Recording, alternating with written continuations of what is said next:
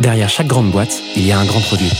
Derrière chaque grand produit, il y a des gens talentueux, passionnés et ambitieux. Oh, that's music to my ears. On les appelle Product Manager, CPO ou Product Leader. Oh, yes, yes. Quel que soit leur titre, ils ont tous la même mission. Devenir la clé de voûte de leur entreprise à la croisée du design, du business et de la tech pour créer les futurs produits indispensables de demain. Well, that's excellent. Clé de voûte, c'est le podcast des products pour les products. Chaque semaine, je te fais passer un moment aux côtés des meilleurs leaders du produit français. Avec une mission, te livrer tous leurs secrets, méthodes et apprentissages pour devenir toi aussi la clé de voûte de ton entreprise. You know like. Aujourd'hui, j'ai le plaisir d'accueillir César Miguel sur Clé de voûte. Issu d'un background d'ingénieur en modélisation dans l'industrie, César démarre sa carrière au sein de la R&D de Volvo, puis rejoint la DSI de Total, où il fait ses premiers pas dans le produit. Il y fonde le lab d'innovation digitale, puis prend la tête de la Product Innovation Factory du groupe Accor en 2019. Deux ans plus tard, il devient le CPO de Cityscoot, puis CPTO, où il évolue encore aujourd'hui. César vient sur Clé de voûte nous partager sa transition du grand groupe vers la start-up dans un contexte où aucune organisation produit n'existe. Il nous donne sa méthode step by step pour monter une orga produit de zéro en s'appuyant sur la loi de Conway. En deuxième partie d'épisode, César nous donne des tips pour mieux gérer son temps en tant que product. Je te laisse quelques secondes pour te concentrer et je te souhaite une bonne écoute. Salut César, Salut. comment ça va? Très très bien. Trop cool de t'avoir sur le podcast enfin. Oui, effectivement. César, tu es actuellement CPTO dans une boîte qui s'appelle City Scoot. Ça fait beaucoup de si, mais tu viens pas de là initialement. Alors toi, tu as eu un parcours qui est hyper particulier, mais trop cool, en tout cas pour des CPO que moi je peux avoir sur le podcast ou des PM que j'ai pu avoir dans les, les précédentes saisons. Je trouve ça trop intéressant ce que tu as fait avant et, et je serais ravi que tu nous racontes un peu comment tu plonges dans le produit, euh, qu'est-ce qui t'amène là? Tout à fait. Après, effectivement, je pense que les gens qui viennent dans le produit sont souvent, enfin, soit de trois origines. C'est soit le business, Ouais. soit le design, soit la tech. Et effectivement, le plus fréquent, c'est le business ou le design. Donc, soit des gens du marketing, soit des anciens designers, soit voilà. Effectivement, je viens du monde de la tech. Donc, à la base, je suis ingénieur, donc très très dur. hein. Des vrai de moteurs, des voilà, de l'automatique, de l'ingénierie industrielle. C'est la, la vraie industrie lourde. Et effectivement, j'ai commencé dans l'automobile. Donc, à l'époque, c'est vrai qu'on parlait pas de data. Mais c'est un peu ce que je faisais. hein. Enfin, j'étais dans le, la D de la R&D. Et grosso modo, voilà, je faisais des modèles mathématiques de toute la chaîne de motopropultrices, donc des moteurs, les compresseurs, le, la- le post-traitement, etc. Pour essayer d'optimiser les tests et, et en faire beaucoup moins en, en vrai, qui était quand même très cher. Donc euh, voilà, c'était des réseaux de neurones, c'était des algorithmes génétiques, c'était les précurseurs de data. Donc c'était du MATLAB et pas du Python à l'époque. Ouais, tu as goûté un peu à des enjeux data très tôt, mais appliqués à, Exactement. à l'industrie. quoi. C'était c'était du développement scientifique, c'est ce que je dis toujours. Donc j'étais développeur scientifique. Mais voilà, donc j'ai fait ça un petit moment quand même, 4 ans et demi. Ouais. à Lyon en plus, une belle ville. hein.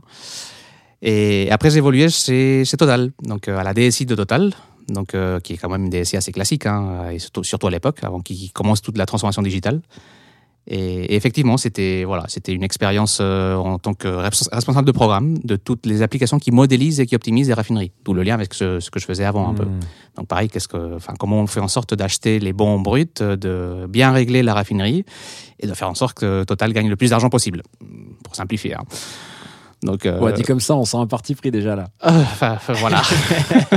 Effectivement, si je suis pas là-bas, c'est pour une raison. Mais, mais en tout cas, voilà, c'est une Tu restes combien de temps chez, euh, chez Total? 4 ans et demi aussi. 4 ans et demi, ok. Après, ça a beaucoup changé. Donc, effectivement. des, des bonnes expériences dans des, plutôt dans des grandes boîtes, du coup, si je comprends bien. ouais. Exactement, c'était des grands groupes. Après, la, la chance que j'ai eue justement en- chez Total, c'est que j'ai vite rejoint les équipes digitales, donc euh, qui étaient un peu à côté de la, de la DSI, donc la DSI qui gérait plus le legacy, donc toutes les applications qui tournent et qui font tourner le- l'existant, parce qu'il ne faut pas l'arrêter hein, quand même. Et c'était cette équipe digitale qui, construisait toutes les nouvelles pratiques, les nouvelles méthodes, les nouvelles technologies, comment on pouvait, les appliquer au monde industriel et à l'univers de, Total. Donc aussi bien l'extraction que le raffinage et le marketing et ce qu'on connaît nous, plus, les, stations de service. Et effectivement, dans cette logique, bah, j'étais dans les équipes digitales industrielles, puis j'étais dans l'équipe qui a fondé justement le lab d'innovation de Total, donc le booster. Ça consiste en quoi ce truc? Ah, Alors, c'est une bonne question, parce que pour un groupe comme Total, effectivement, c'était une grosse structure avec, euh, avec beaucoup de moyens. Et c'est aussi le, gros changement par rapport à, à, à Cityscoot. Hein, y a des structures plus petites. Hein, C'était des, des gros moyens pour essayer justement d'introduire des nouvelles pratiques. Donc, l'agilité, l'UX, le design thinking. Quand on rassemble tout ça, c'est le produit. hein. Enfin, c'est là ce que je dis toujours. Le, le produit, pour moi, c'est simplement une, voilà, une formalisation d'un rassemblement de concepts et de méthodes dans un, dans, dans un process qui est, qui est continu, enfin qui est continu et qui est, qui est itératif. Hmm. Donc le lab innovation, qu'est-ce que tu fais concrètement? Tu as un exemple de projet, un exemple de projet que tu pourrais nous Tout à fait. En fait, euh, le, le lab était là pour accompagner les, les, les projets du groupe. Ouais. Donc, en gros, c'était n'importe quelle personne venant de n'importe quel horizon de, ou n'importe quelle branche du groupe pouvait venir avec une idée. Et nous, ce qu'on allait leur apporter, c'était une méthodologie, justement. On les, on les introduisait au Lean Startup, on les introduisait au Design Thinking, à l'animation d'atelier, à- au prototypage, aux premières phases, justement, de cette partie Discovery, pour les accompagner, justement, à définir le besoin et à itérer dans cette construction. Donc, euh, pas venir avec ce que le chef a dit, il faut qu'on fasse un SharePoint pour gérer les documents. Mais peut-être repenser, typiquement, c'était un exemple de sujet pour les juristes, comment est-ce qu'on repense tout le process de, de, de- de- d'advocacy, donc euh, comment est-ce qu'on fait que les gens soient au courant des règles et des, pri- et des prises de position de l'entreprise, sans forcément passer par un mémo ou un truc qui est top-down et qui part, par exemple. Ok. Ben voilà. Il y a des projets cool qui, qui ont émergé de là. euh, Clairement, hein. après, après justement, enfin, c'est, c'est, on, on était aussi un incubateur de projets, donc effectivement, on était, il y avait l'équipe data qui était chez nous, par exemple aussi, dans ce, dans ce booster aussi, on était, ils étaient à côté. Mm. Et, et ce qu'on voit, c'est qu'aujourd'hui, quand on regarde, Total a fondé la, la Digital Factory, donc qui est dans le deuxième arrondissement, et c'est un peu la continuation de ce lab, avec euh, beaucoup plus de moyens et, Ouais. et beaucoup plus de développeurs surtout, parce qu'à l'époque, on n'avait pas beaucoup de développeurs, c'était vraiment que plus la partie Discovery. Mais, mais en tout cas, voilà, c'est clairement là où j'ai commencé à mettre vraiment en place toutes, euh, toutes ces méthodes. Et la particularité en plus, c'est que j'étais en charge de ce qu'ils appelaient le garage. Donc c'était la partie plus prototypage. Donc au moins, est-ce que j'aidais les gens à, pareil, des gens qui n'avaient jamais codé de leur vie, je leur montrais qu'on pouvait faire des choses, euh, voilà, avec, euh, sans être un développeur euh, super expérimenté, on pouvait faire les premières versions, les premières, une, une deuxième, troisième itération, pour déjà commencer à avoir le- le- la- la- les premières informations et la première valeur, sans forcément être un développeur, sans forcément avoir beaucoup de moyens. Toi, tu sais, Dev? Oui, tout à fait. Bah oui, je, T'as appris, t'as appris. Non, mais alors, je, je comprends que t'as fait, euh, t'as bossé sur de la data, t'as fait du Python et tout, euh, du MATLAB à l'époque. du MATLAB, pardon, ouais. Mais tout à fait. Mais c'est pas exactement les mêmes euh, aboutissements, tu vois. Ah, Euh, Alors, effectivement, c'est pas la même technologie. Après, c'est ce que je dis toujours. hein. Enfin, les langages, c'est une question de syntaxe. Quand tu as compris Ouais. la logique, de comprendre la logique, ouais. exactement, c'est de l'algorithmie. Et, et d'ailleurs, justement, je me rappelle quand j'étais chez Total, je participais au concours là, de meilleur développeur de France. Et c'est pas parce que j'étais un bon développeur, c'était un concours d'algorithmie en fait. Ouais. Donc, tu es resté 4 ans chez Total. Je comprends que naît chez toi un goût euh, pour euh, bah, le produit de manière générale, au sens large. Tout à fait. En fait, c'est ça. C'est à la DSI, ça a commencé à naître, et c'est là où voilà, j'ai j'ai commencé à me sortir, à me former en tout ce qui était UX, en tout ce qui était design thinking, à faire euh, voilà les, les formations d'idéo, à faire le, me certifier par la l'UX Alliance, à me, à, pareil, à me certifier en tant que Scrum Master. Donc, à vraiment re- regrouper toutes les briques Tu passes des Nécessaire. certifs euh, pour, euh, ouais, pour avoir Exactement, un niveau et les mettre en place. Et après, effectivement, quand j'étais au booster, donc vraiment dans le lab, j'ai, enfin, en fait, j'ai aidé tous les gens à le mettre en place. Donc j'étais Ouais. vraiment dans cette posture de coach, de Scrum Master dans les équipes qui se créaient, ou de, de- de facilitateur ou d'animateur dans toutes les méthodologies qu'on montrait, Ouais. pour que les gens se l'approprient, parce que c'était vraiment mon but, hein, c'est que les gens sortent en ayant changé leur, état- leur état d'esprit, leur façon de travailler. Ouais. Donc, Donc, sur des, euh, des projets pardon, jeunes, plutôt. tout à fait. Euh. C'était, ouais, ouais, c'était des, projets La jeunes. transition un peu grand groupe euh, jusqu'à des, des jeunes pousses, quoi, des petites boîtes, elle, elle se fait là, elle se fait à ce moment-là. C'est là que tu goûtes un peu à l'early stage. Exactement. En fait, mais c'est ce que je dis aussi, c'est que quelque part, la chance que j'avais, c'est que j'étais dans un grand groupe sans être dans un grand groupe. C'est que le lab d'innovation, en fait, c'était une structure totalement à part et indépendante. Et même chez, chez Accor, donc la suivante expérience, Ouais, vas-y, parle-nous un petit peu. C'est quoi alors? Donc, Donc- toi, tu, tu débarques, tu veux refaire un grand groupe, mais dans une petite boîte, parce que tu as le complexe d'aller dans une petite boîte? non, en fait, je sais pas, c'est- ça n'a jamais été un choix. hein. Enfin, j'ai jamais dit je veux un grand groupe ou je veux une petite boîte. C'était surtout le projet et, voilà, la- l'ambition qu'il y avait derrière le projet. Donc, effectivement, quand, j'ai rencontré bah, Myriam à l'époque, hein, qui était la, la VP Innovation euh, chez Accor, bah, j'ai aimé le projet. C'était cette équipe, justement, qui, se créait, qui se construisait autour de voilà, des nouveaux produits pour le groupe Accor. Donc, euh, les produits classiques, c'est le site web, c'est la- l'app cliente ou la plateforme qui gère les, hôtels. Bah, nous, on est en arrivé en 2019. hein. pour rappel, c'était l'arrivée d'Alexa, de Google. Home. C'est où il y avait tout le, tout le hype sur, le, sur les chatbots, sur, le, sur la voix. Ça a fait un peu flop, mais c'est pas grave. hein. Mais en tout cas, voilà, tout le monde pensait que ça allait révolutionner notre monde et qu'on allait, voilà, on allait tout, tout, tout réinventer, qu'on allait plus écrire de notre vie, qu'on allait parler avec la voix à tout et tout allait répondre dans notre maison. Euh, Je me rappelle, j'avais fait le CES cette année, il y avait des, des toilettes connectées. Mais j'ai jamais trop compris quel était le but de parler à ces toilettes. Mais quand même, il y a quelqu'un qui l'a pensé. C'est Et- intéressant, ça. Tu parlais à tes toilettes? Non, justement. C'est pas quelque chose que j'aurais fait, mais en tout cas, voilà, il y avait cet engouement, cette, euh, c'est vraiment ce hype. Et nous, on avait construit cette équipe justement pour essayer d'explorer ce, ce nouveau canal qui s'ouvrait à nous, ce nouveau point de contact avec l'utilisateur et comment on pouvait apporter de la valeur au groupe à travers cette, euh, voilà, ce- cette, cette, cette technologie. Donc, euh, effectivement, c'était hyper intéressant. On avait justement une équipe complète, donc des PM, des designers, de la data et des développeurs. Donc, euh, donc effectivement, moi j'étais le, le, le, le head de, de cette équipe, donc j'étais hiérarchiquement rattaché à toute la partie produit design et data. Ouais. Et j'avais des développeurs qui étaient détachés chez moi. Donc en gros, c'est pareil, c'était de la vraie agilité. Et je pense que je, je peux être fier de dire que je- on était les vrais, vrais, vrais agiles, les premiers vrais agiles du groupe Accor. hein. Ouais. Il y avait quelques équipes qui étaient un peu, mais nous c'était vraiment du pur Scrum. On avait un Scrum Master qui, voilà, on tenait le truc euh, vraiment, vraiment à la lettre. Et on a fait du dual track, donc c'était hyper intéressant aussi. Donc avec deux équipes séparées, avec deux vitesses différentes. Une qui était plus dans l'exploration, donc où il y avait beaucoup plus de voilà toute la partie discovery. Et le but était vraiment de tester vite et de tuer très vite les concepts. Ouais. Donc très axé innovation. Donc on cherchait un use case. C'est des projets en fait là, vous lancez des projets, mais Exactement, avec des mais équipes, des des équipes déjà MVP. bien organisées quoi. Mais c'était vraiment des MVP. Ah, Donc en gros, c'était qu'est-ce qu'on lance le plus vite possible pour voir si on le tue ou pas. Hmm. Mais vraiment, il fallait le tuer. Et, et le code, je m'en foutais qu'il soit propre, qu'il soit scalable. C'était pas le problème. Intéressant. Je voulais très vite voir est-ce que les gens nous l'achètent ou pas? Est-ce que ça apporte une valeur? Ou en fait c'est juste euh, voilà ça nous fait plaisir mais ça Hmm. fait rien en fait. Et la deuxième équipe qui elle par contre était très staffée en dev, c'est la plupart des devs étaient là-bas. C'était comment est-ce que je rends les idées qui ont été validées dans la première scalables, robustes, industrialisables. Encore une fois, le groupe Accor, c'est pas voilà, c'est pas 10 requêtes par seconde, hein, c'est plusieurs, plusieurs centaines de milliers, voire Ouais. millions par seconde dans les heures de pointe. Il faut des systèmes qui tiennent la route. Donc, euh, c'est peut-être pas notre petit POC la lancé dans, au coin d'une table avec un hôtel euh, en mode euh, test euh, ou même fake. hein. Ça nous arrivait de faire des chatbots où en fait c'était c'était mes PM qui étaient derrière qui répondaient. hein.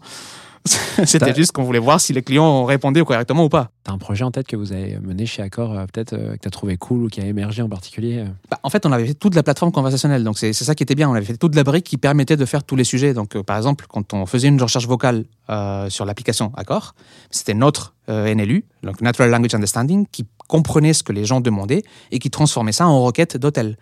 Par exemple, euh, je veux un hôtel à trois. C'est un hôtel à trois personnes ou c'est à trois la ville? Voilà, c'est ce genre de, de- Ah, de finesse que notre modèle était capable de, de détecter selon le contexte et qui était utilisé pour justement pour toutes les recherches vocales. Donc c'est en plus avec toute la, toute la partie accessibilité. Donc comment est-ce qu'on rend notre service accessible à des gens qui sont malvoyants ou voilà, c'était tu sais très bien, c'est des sujets que- qui me tiennent aussi à cœur. ouais. Ouais, bien pour sûr. la partie RSE et c'est pas seulement l'environnement, hein, il y a la partie sociale aussi. Mais, en tout cas voilà. Après on a fait aussi des sujets qui se sont pris le mur euh, bien bien bien bien en face. hein. Je me rappelle, euh, on arrivait, on avait lancé un, un assistant vocal donc euh, dans le Google Home pour chercher des hôtels. Bah, c'était le gros flop parce qu'effectivement quand tu veux chercher un hôtel, tu veux voir des images. Donc si le, le speaker te dit ouais il y a un hôtel, euh, hôtel numéro 1, c'est le Mercure euh, Montparnasse. Hôtel numéro 2, le Ibis Montmartre. Le numéro 3, il dit oui mais il ressemble à quoi? Il- Mais voilà, on a quand même testé. On a eu quoi C'était trois usages par jour. On dit bon, on arrête. c'est pas bon. C'est pas ça qui va nous faire gagner de l'argent, non. Et est-ce que euh, y a y a une idée qui me vient en tête, c'est que toi, tu passes vraiment donc, du grand groupe à la startup. On va arriver sur Cityscoot ensuite. Euh, moi, je rencontre pas mal de PM, tu vois, qui sont dans des grands groupes et qui aimeraient faire ce switch, et ils ont ces difficultés à se dire, mais comment je passe, comment je convainc une startup alors que je viens du grand groupe et tout, pour faire du produit dans la startup. Toi, tu as l'air de l'avoir fait un peu naturellement, c'est-à-dire que tu es passé par déjà un pôle qui était plutôt ultra innovant dans des grands groupes, et tu arrives chez Cityscoot ensuite. Est-ce que tu as pris du recul là-dessus? Tu aurais des conseils pour ces gens qui veulent faire le switch euh, Alors, vers, euh, vers la startup? c'est compliqué et je pense que c'est c'est vraiment un travail qui doit être fait au niveau des RH, dans, à, à tous les niveaux, hein, enfin, aussi bien dans les grands groupes que dans les petits. Je pense qu'il y a beaucoup d'a priori. Et, et je l'ai vécu en changeant, par exemple, mon, mon premier switch du monde de l'automobile à l'énergie. C'est le plus compliqué que j'ai fait de ma carrière parce que j'étais labellisé automobile. Ouais. par exemple. Et je me rappelle, je passais des entretiens, on me disait non mais toi tu es un motoriste, euh, tu tu sais pas faire X. Et je dis bah si en fait. Et là c'était pareil, le, le switch vers une petite structure, je me rappelle, j'en avais eu beaucoup et c'était une grosse crainte qu'ils avaient tous en disant oh, tu viens d'un grand groupe, tu sauras pas t'adapter. De accord à Cityscoot, tu veux dire Exactement. cette transition-là Bah, J'avais pas vu que Cityscoot à l'époque, Ouais, bien sûr, effectivement. bien sûr, bien sûr, Et, et j'avais eu beaucoup de refus en disant bah, ton profil est super, tu as les compétences, mais on a peur que Ouais. tu ne t'adaptes pas au petit groupe. Hmm. Effectivement, enfin voilà, après, on- c'est ce que j'essaie d'expliquer, c'est que même si c'était un grand groupe, c'était pas forcément des structures de grand groupe ou des process de grand groupe, hein, j'étais totalement à côté. Mm. Mais, mais même comme ça, j'ai envie de dire aux gens, et j'invite tous les RH à lâcher les billets et ne pas chercher la personne qui fait le 100% de ce qu'on voudrait, parce que ça n'existe pas. Quand tu disais les billets, c'est pas les billets de monnaie, hein, Les c'est billets, les billets, les billets, les billets les cognitifs. billets connectifs, ouais. Exactement. C'est on, voilà, on pense que seulement les gens de start-up veulent faire des start-up ou peuvent faire des start-up. Ouais. Mais ça, c'est voilà, c'est des barrières mentales, c'est des croyances limitantes qu'on se met et qui voilà, qui nous empêchent d'avoir des très très bons profils. Moi, c'est- clairement pas quelque chose que je filtre. D'ailleurs, là, je viens d'embaucher quelqu'un qui vient de, de Disney. Enfin, je à aucun moment pensé, non mais Disney, voilà, c'est la grosse machine de guerre et il pourra jamais s'adapter chez Cityscoot. Bah non. C'est une personne qui est motivée, qui croit dans, dans le projet, qui voilà, qui a les compétences. Allons-y. Je, je crois à la- à la- à l'adaptabilité de l'être humain, clairement. Hyper intéressant. Combien de temps tu fais chez euh, Accor? Hum, Un peu moins de trois ans, je Un peu moins de 3 ans. Ouais. Et donc là, fait, se fait ensuite la transition vers euh, CitySoot. Comment ça se passe? Bah, en fait, c'était voilà, c'était un besoin que j'avais ressenti d'évoluer. Et pour rappel, hein, enfin, j'avais rejoint Accord en 2019. En calcul, c'était plein Covid. hein. Donc euh, 2020-2021, voilà, c'était des années très compliquées pour le groupe Accor. Et, et effectivement, ben, on sait toujours hein, quand les, les grands groupes sont en difficulté, Il y a des services qui partent avant. c'est voilà, c'est souvent l'innovation qui est qui est un peu ralentie, voire stoppée. Donc c'était un peu le cas chez nous. hein. Donc euh, elle avait été clairement mise euh, un peu de, côté. Et moi, à la fin, justement, j'étais plus en support et en coaching d'autres équipes dans des sujets plus prioritaires ou vitaux. Donc le food and beverage ou, les, les- systèmes de, réservation. Mais voilà, je me- c'était pas ce que je cherchais, clairement. Donc effectivement, c'est là où j'ai fait le pas vers, vers, vers City Scoot. Donc euh, première petite entreprise, donc première voilà, entreprise de moins de 250 employés. Et effectivement, c'est moi ce que je dis, c'est la, ça, m'a, ça m'a pas choqué plus que ça. C'est pas, ça n'a pas été voilà une, une rupture et je le dis à tout le monde, on s'adapte. C'est différent, effectivement. Et je le dis toujours, hein, dans les grands groupes, il y a plutôt des enjeux de, alors comment dire, moi qui étais dans le monde de l'innovation justement et du produit, je le dis toujours, les grands groupes ils ont des moyens, mais ils n'ont pas forcément besoin. Hmm. C'est bien de le faire, hein, l'innovation. Mais Total, en fait, s'ils innovent pas, c'est pas gravissime. hein. Ouais, ils vont, ils vont survivre. Voilà, et Accor, c'est pareil, c'est c'est chouette, il y a de la concurrence, mais quand même, enfin, voilà, les gens auront toujours besoin de se loger et ils passeront toujours en vacances. Ils n'ont pas besoin. Par contre, il y a les moyens pour le faire. Donc, ça donne une certaine liberté, justement, pour explorer et avoir des marges de disruptif beaucoup plus importantes que dans une entreprise comme CityScoot où, bah, voilà, l'argent est plutôt short. Donc, les moyens, c'est pas, voilà, c'est pas, c'est pas foufou. Et, et si on n'innove pas, on crève dans un mois. Donc, euh, grosso modo, on a un très, très gros besoin et pas forcément des moyens presque infinis comme on pourrait avoir un peu à côté. Je dis presque infini, c'est faux aussi. hein. Enfin, Ouais, même, mais même les gros groupes mettent euh, pas mal de, de limites. Hein. J'avais pas un budget illimité non plus. Il y a des sujets de survie quand même qui sont Exactement. un peu plus importants dans les startups. Mais c'est ça, en fait. c'est La startup, il y a cette notion du temps qui se raccourcit. Donc, en gros, toute décision a un impact dans le mois ou les deux mois, pas dans l'année. Donc, c'est tous les temps sont plus courts. Mm. Et je le dis toujours, hein, c'est six mois chez CityScoot, c'est l'équivalent de ce que j'ai fait deux ans dans une autre boîte. Hmm. Ça passe très vite. Les, euh, voilà, les, tout change du jour au lendemain. On peut faire un mois où voilà, on gagne de l'argent, le mois prochain on en perd. Euh, un, un mois on gagne 10 000 clients, le suivant on perd 30 000 et on ne sait pas pourquoi. Et il faut explorer, et il faut comprendre. Et voilà, donc euh, les grands groupes, euh, pff, 10 000 clients de plus ou de moins pour total, euh, ça fait pas la différence. Hein. Grosso modo. On t'a l'air de vivre les montagnes chez CityScoot. Ah, T'arrives quand exactement dans la startup? Fin 2021. 21. T'arrives directement CPO. Exactement. Donc c'était une création de poste. Ouais. Donc euh, dans une euh, dans une startup française euh, de la French Tech euh, le plus classique possible. Raconte-nous ce que c'est CityScoot parce que je pense que tout le monde ne connaît pas. Euh, Alors, désolé pour les effectivement. gens qui c'est redondant, mais au moins on a la vraie version du CPTO de, de CityScoot. Alors, CityScoot, effectivement, pour le non- le- les non-parisiens ne connaissent pas. Enfin, les Parisiens, c'est sûr qu'ils nous ont vus, c'est c'est obligé. Donc, en gros, on est un service de, de location de scooters électriques en libre service. Donc, ça veut dire qu'il n'y a pas de borne par rapport à un Vélib ou à, à d'autres systèmes où il faut euh, prendre le scooter dans un endroit précis ou le lâcher dans un endroit précis. Là, en fait, le scooter est géolocalisé il est disponible partout dans, dans, la ville. On va ouvrir une carte, on va savoir où on est, où est le scooter le plus proche, on va aller le prendre, on va faire notre course, on va payer normalement à la minute ou acheter des packs pour avoir des prix un peu réduits, prépayés, et après on va le lâcher là où on peut. Je, nuance, c'est pas là où on veut, on- il faut quand même, il y a quand même le code de la route. Donc on peut- voilà. Et je rappelle les gens qui se gardent dans le trottoir, c'est voilà, c'est pas City Scoot qui veut que les gens se gardent dans le trottoir. hein. Ça, c'est des choix personnels de certains utilisateurs qui le font. Mais en tout cas, voilà, c'est un service euh, de micromobilité. Donc, c'est un service qui, normalement, est complémentaire aux offres de la ville. C'est ce qu'on dit toujours. hein. On n'est pas là pour remplacer le métro ou pour remplacer le RER. hein. C'est des distances euh, plus petites, souvent dans des, voilà, dans des combinaisons qui ne sont pas forcément très bonnes euh, avec le métro. Et, pareil, on n'est pas forcément en concurrence avec les trottinettes. Et beaucoup de gens nous posent la question. Et maintenant, avec tout, euh, voilà, tout ce qu'on ce sait dans les news et la, la décision qui a été prise euh, et qui a été votée par, par les Parisiens pour, pour enlever la trottinette, nous, c'est pas les mêmes clients du tout. C'est la, une course moyenne de trottinette, c'est 800 mètres. Nous, notre, notre course moyenne, c'est plutôt 4 km, 5. Donc, c'est Hmm. c'est pas les mêmes distances. En moyenne, 4 km, 5, 5 km sur CityScoot. Ouais, c'est une quinzaine de minutes, en Ça me fait. paraît euh, énorme. Non Ouais. Pas quand je le prends, j'ai pas l'impression de faire 5 bornes. Regarde le compteur la prochaine fois. Ouais, non, mais je regarde, t'as raison. Regarde le compteur, mais, mais effectivement, c'est voilà, c'est c'est pas les, les micro déplacements que tu ferais à pied, c'est juste que bah voilà, c'est pas des touristes. Pareil, beaucoup d'usages de trottinettes, c'est des gens qui viennent euh, bah, en tourisme pour, euh, voilà, pour un Ouais, week-end, etc. international et Nous, c'est des Parisiens qui l'utilisent vraiment comme, euh, comme moyen de remplacement de, de la voiture. D'ailleurs, Paris, la ville de Paris fait tous les ans une, une étude sur la mobilité urbaine. Et, et ils le disent, hein, la- la- les, les scooters électriques en, par libre battage sont le seul moyen qui vraiment aide à réduire le nombre de vé- véhicules de, de, de propriété de voitures chez les utilisateurs. Donc, Parce en qu'il y a gros, un switch entre la, de la Exactement. voiture. au- On est les seuls qui nous utilisent et qui ont lâché leur voiture pour nous utiliser. Les trottinettes, par exemple, euh, personne lâche sa voiture pour, euh, pour prendre une trottinette. Hyper intéressant. Ok. Ça veut dire qu'il y a beaucoup de célibataires parce que j'imagine que les voitures, elles sont aussi utiles pour les gens qui ont des familles et tout. Quoi. Alors, euh, effectivement, notre, notre, euh, notre cœur de business, euh, c'est plutôt les CSP+, jeunes 35-45 ans. C'est pas pour faire un déplacement familial, c'est sûr. hein. Euh, mais par contre, il y, a y a en couple. Nous, ça fait depuis un petit moment, depuis, 2000, euh, là, depuis 2021, mon arrivée, où on commence à mettre un top case, donc un deuxième casque dans, Derrière, ouais. dans, dans la moto pour justement permettre aux Ça, gens d'aller à deux. Ouais, tout. Avant, il fallait prendre un casque à toi et tout. Je me rappelle. Mais pour moi, typiquement, c'est clair. euh, Enfin, pour moi, c'est un, un sujet clair que quand je suis arrivé, il était déjà acté, il était déjà en place. Mais, mais il était venu justement, c'était le, le fondateur à l'époque, hein, Breton Fleuros, qui avait dit, qui, enfin, qui avait vu que les concurrents, ils avaient tous un top case, hein, qui avait dit, bah voilà, maintenant il faut qu'on ait un top case. Donc c'était l'exemple de, euh, voilà, de de- d'initiative top down qui venait de l'inspiration de, Ouais. de la direction, parce qu'il n'y avait pas justement un produit, quoi, un produit qui était existant, qui aurait fait un peu de recherche et qui aurait vu très vite que les utilisateurs, ils voulaient être à deux et qu'un deuxième casque, quand même, euh, voilà, ça aurait aidé beaucoup à augmenter les ventes, surtout le week-end. Ouais.